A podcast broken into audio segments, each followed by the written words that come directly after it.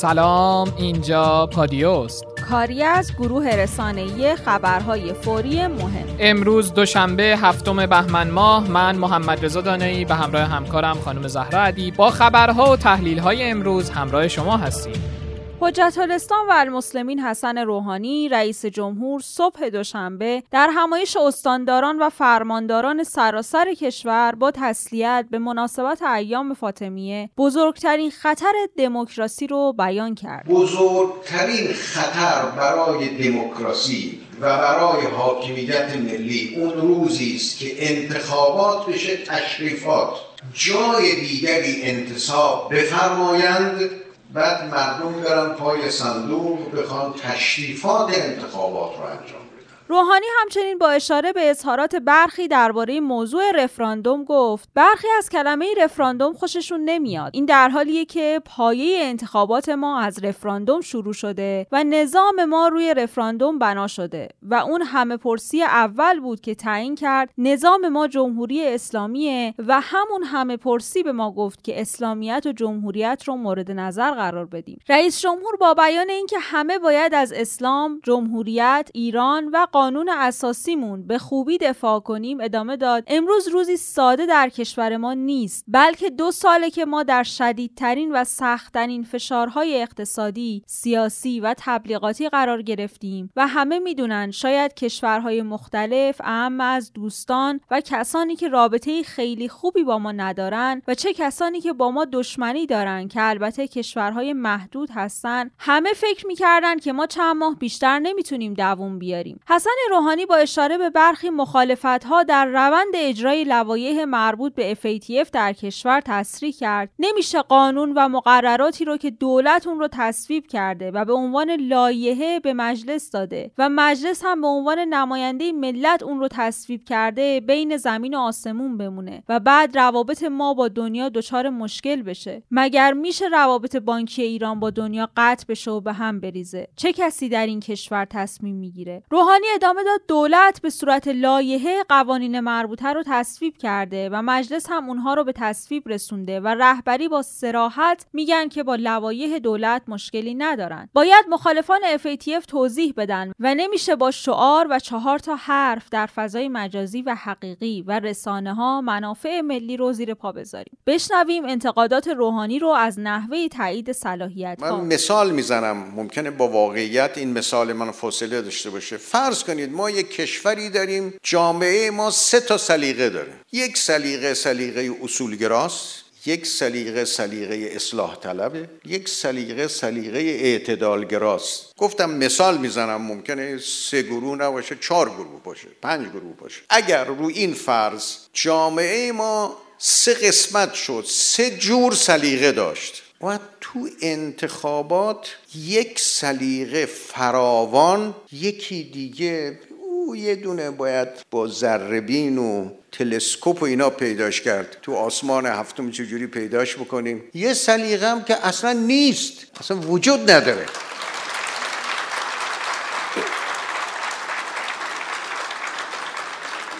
خب توی همچون شرایطی من گفتم مثال می‌زنم انشالله که اینجا اینجوری نیست.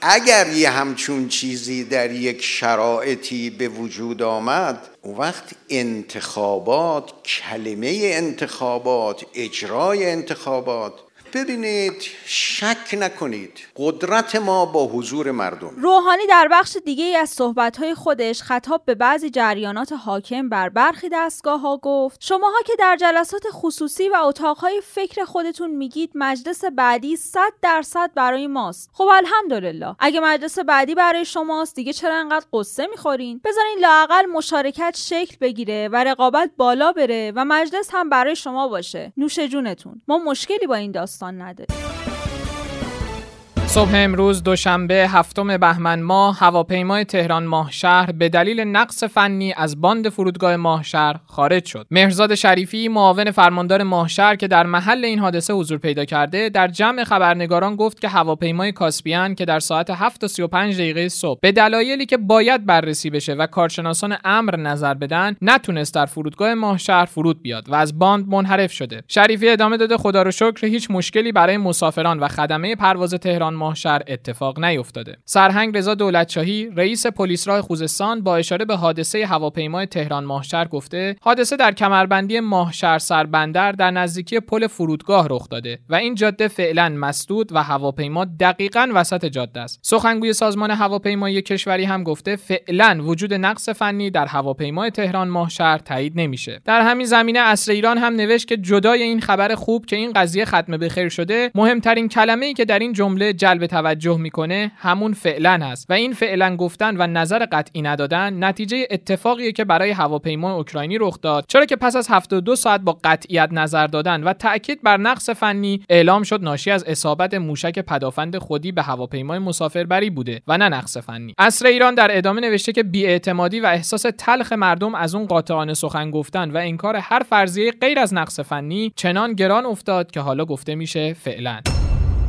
مرگ مشکوک در میانکاله درباره تلف شدن چند هزار پرنده مهاجر در تالاب میانکاله عنوان روزنامه خراسان بود. خراسان نوشت مدیر کل دفتر مدیریت حیات وحش سازمان محیط زیست ضمن اشاره به تلف شدن حدود 1800 تا 2000 قطعه پرنده مهاجر در میانکاله گفته یک گروه پرنده شناسی از سازمان محیط زیست به منطقه اعزام شده و علت تلف شدن پرندگان به زودی مشخص میشه. شهاب الدین منتظمی درباره علت تلف شدن پرندگان مهاجر در طالاب میانکاله اظهار کرده. بر اساس آخرین آزمایش هایی که سازمان دامپزشکی انجام داده بیماری آنفولانزای فوق حاد پرندگان و نیوکاسل منتفیه و در نمونه های تلفات دو روز گذشته این موضوع رد شده. الان کانون تلفات دیگه ای در میانکاله مشاهده شده که باید آزمایش های لازم روی نمونه های اون منطقه هم انجام بشه. منتظمی تصریح کرده یک گروه پرنده شناسی از سازمان محیط زیست به منطقه رفتن و ما منتظر هستیم که نتیجه آزمایش ها به ما اعلام بشه. در عین حال احتمال عمدی بودن این اتفاق توسط شکارچیان غیرمجاز وجود داره. همچنین حر منصوری عبدالملکی دیدبان طالاب میانکاله گفته اواخر دهه هفتاد اتفاقی مشابه در مازندران رخ داد. محیط زیست سیدهای شکارچیان غیرمجاز رو از اونها گرفته بود و شکارچیان به تلافی چند ده لیتر سم آفتکش مرکبات رو داخل تالاب ریختن که چند صد هزار پرنده مردن و تالاب تا ماهها بوی تعفن می‌داد.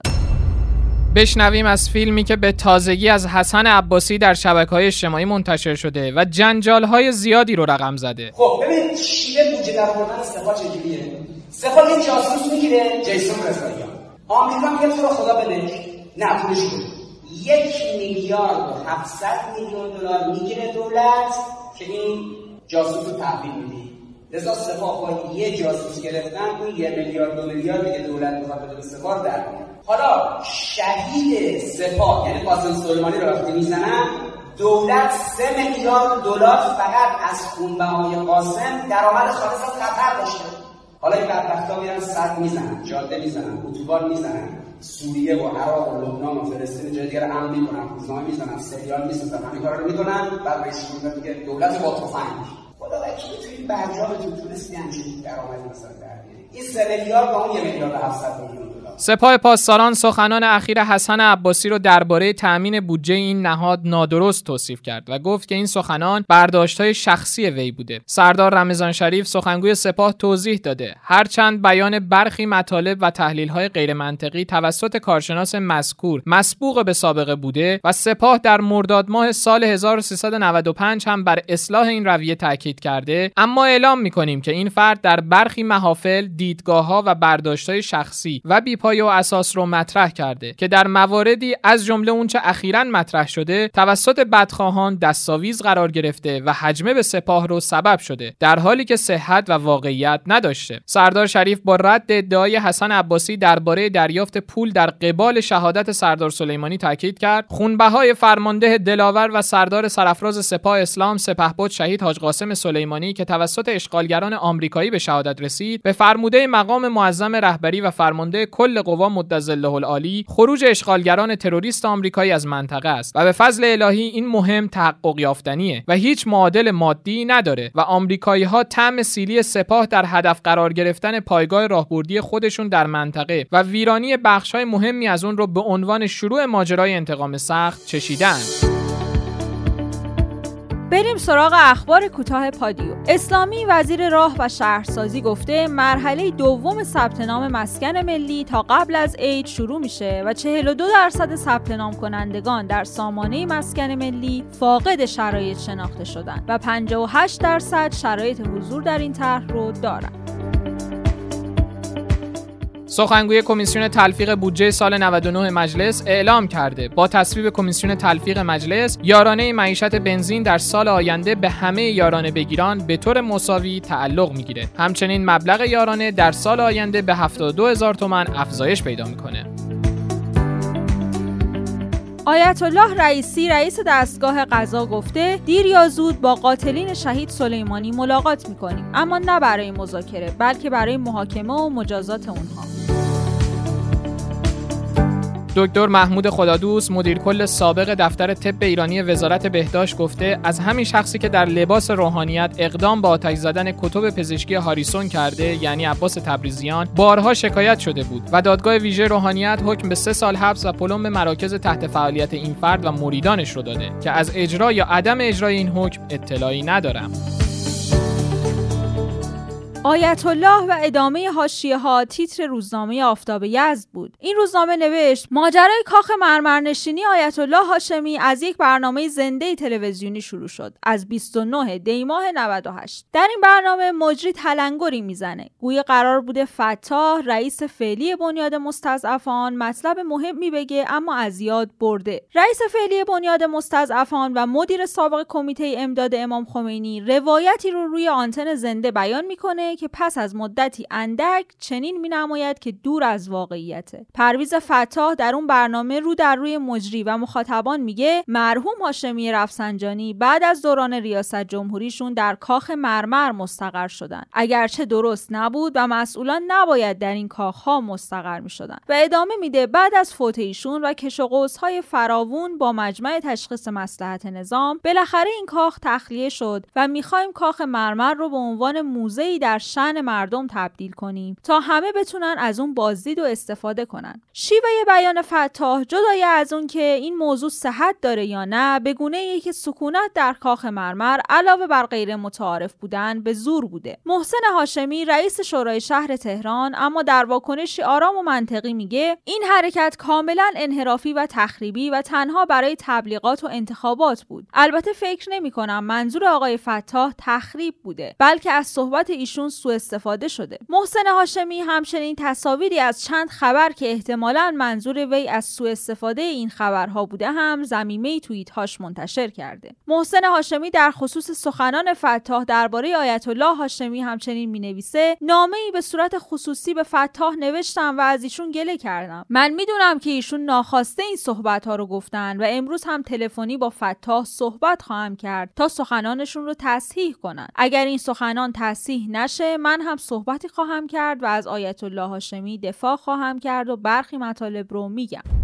مجمع تشخیص مسلحت نظام درباره هواشی کاخ مرمر هم توضیحاتی داد. به دنبال اظهارات ریاست محترم بنیاد مستضعفان در برنامه نگاه یک و گزارش تهیه شده از سوی خبرگزاری صدا و سیما و برخی رسانه های دیگه به اطلاع عموم میرسونیم. بعد از رحلت مرحوم آیت الله هاشمی رفسنجانی در سال 1395 دبیر مجمع تشخیص مسلحت نظام نامه‌ای در خصوص محل برگزاری جلسات مجمع به محضر رهبر انقلاب نوشتند و تقاضا کردند که جلسات مجمع به ساختمان مجلس قدیم منتقل بشه. رهبر معظم انقلاب اسلامی با پیشنهاد دبیر مجمع موافقت کردند و طی دو سال گذشته هیچ کدام از رؤسای مجمع در اون ساختمون مستقر نشدند و هیچ جلسه از مجمع تشخیص مسلحت نظام در اونجا تشکیل نشده. لذا با هماهنگی آقای سعیدی کیا ریاست وقت بنیاد مستضعفان انقلاب اسلامی با وجود آنکه تنها بخشی از ساختمان قدیم مجلس شورای اسلامی در اختیار مجمع قرار گرفته مجمع تشخیص مسلحت نظام مجموعه کاخ مرمر رو به بنیاد تحویل داده و از اردیبهشت سال 97 جلسات مجمع تشخیص تشخیص مسلحت نظام در مکان جدید برگزار شده.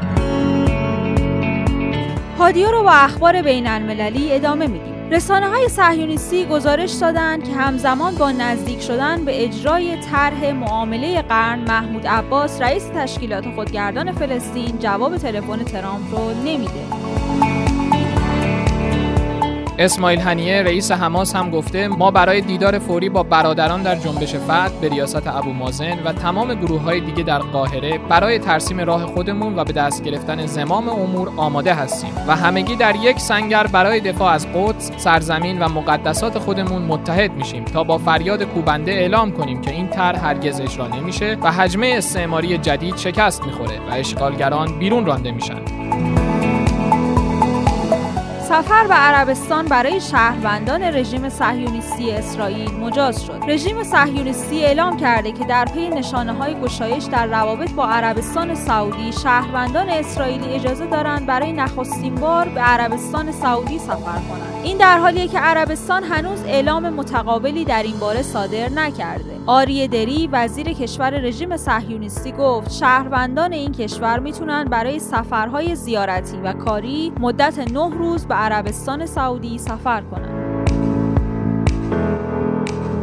بشنویم از جنجال بر سر یک مصاحبه و صحبت‌هایی که وزیر خارجه ایران زد و رئیس جمهور آمریکا برش‌های از این حرف رو به نفع خودش مصادره کرد. از وزیر امور خارجه ایران دیروز مصاحبه‌ای با نشریه آلمانی اشپیگل منتشر می شود که بخش پایانی این گفتگو بازتاب زیادی در ایران و جهان داشت. در پایان این مصاحبه کریستیان هافمن خبرنگار آلمانی از وزیر امور خارجه ایران می‌پرسد که آیا شما احتمال مذاکره با آمریکا بعد از کشته شدن سردار سلیمانی را رد می کنید؟ ظریف پاسخ می دهد خیر من هرگز چنین امکانی را که مردم روی کرده آنها را تغییر خواهند داد و واقعیت ها را به رسمیت خواهند شناخت رد نمی کنم.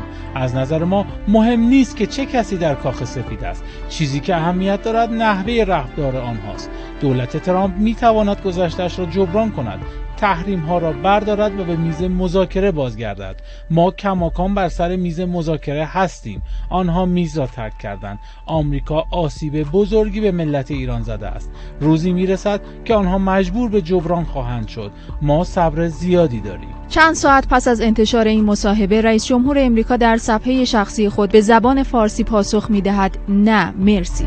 ظریف هم در پاسخ به ترام در حساب کاربری خود با انتشار تصویر بخشهایی از مصاحبه خود با مجله اشپیگل به زبان انگلیسی نوشت. بهتر است به دونالد ترامپ توصیه شود که نظرات و تصمیمات سیاست خارجی خود را بر اساس واقعیت ها پایه‌گذاری کند نه بر اساس عناوین خبرهای فاکس نیوز یا مترجمان فارسیش بخش پایانی مصاحبه وزیر امور خارجه با اشپیگل و پاسخ رئیس جمهور امریکا در شبکه های اجتماعی تقریبا طوفانی به پا کرد و موج انتقادها به سوی وزیر امور خارجه سرازیر شد. بیشتر کاربران به آمادگی برای مذاکره با آمریکا آن هم بعد از اقدام جنایت آمیز رئیس جمهور امریکا در صدور فرمان ترور سردار سلیمانی و پاسخ تحقیرآمیز ترامپ به شدت معترض بودند. این کاربران معتقدند هنوز داغ شهادت سردار در دلها سرد نشده که صحبت از مذاکره نمکی بر روی زخم ملت ایران می شود.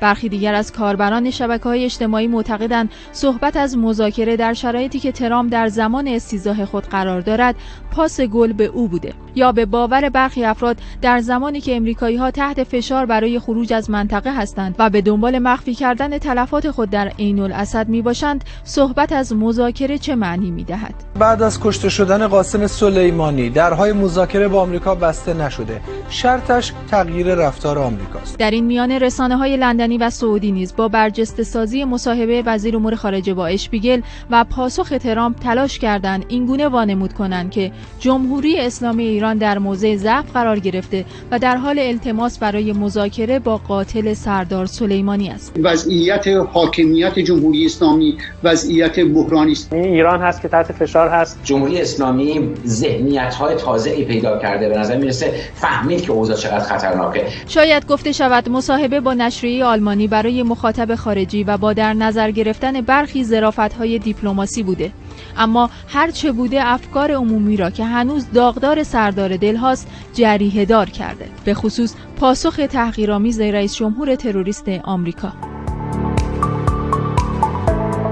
مقام آمریکایی اصابت موشک به ساختمان سفارت آمریکا در بغداد رو تایید کرد. یک مقام ارشد دفاعی آمریکایی تایید کرده که یک موشک کاتیوشا به یک بخش غذاخوری ساختمان سفارت واشنگتن در منطقه سبز بغداد برخورد کرده.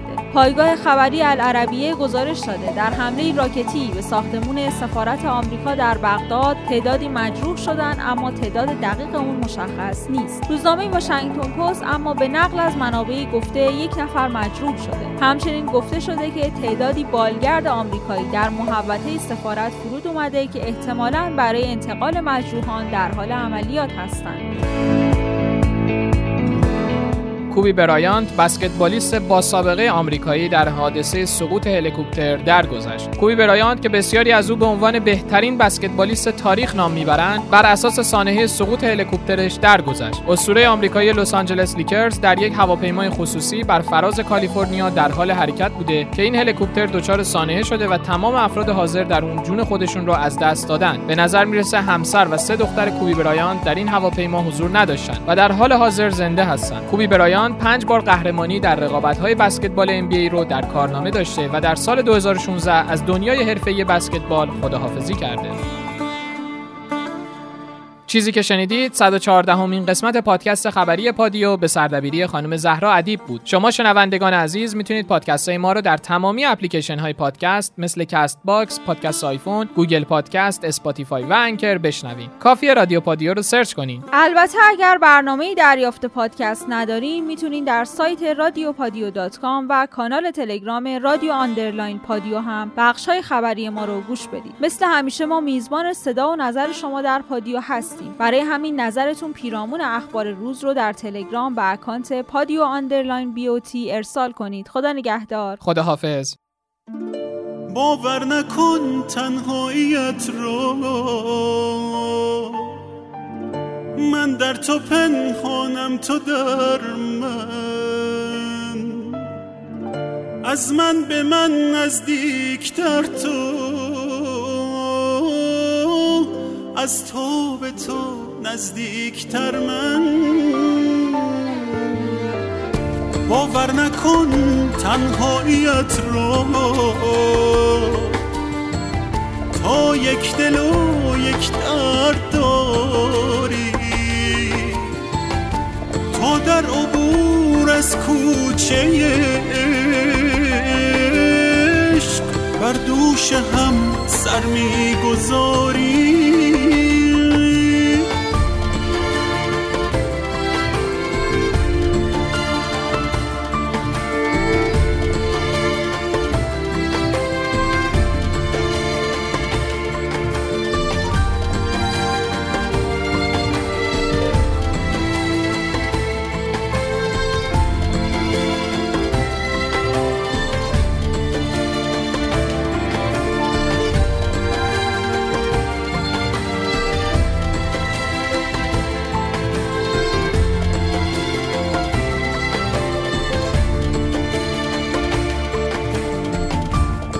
تا به تنهایی ندارم. باور نکن تنهاییت رو. هر جای این دنیا که باشی من با تو هم تنهای تنها. هر جای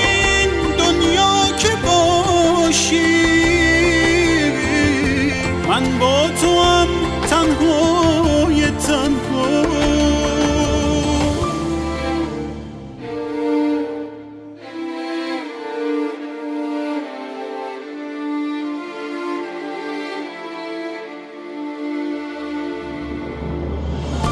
من با تو هم هر جا که هستی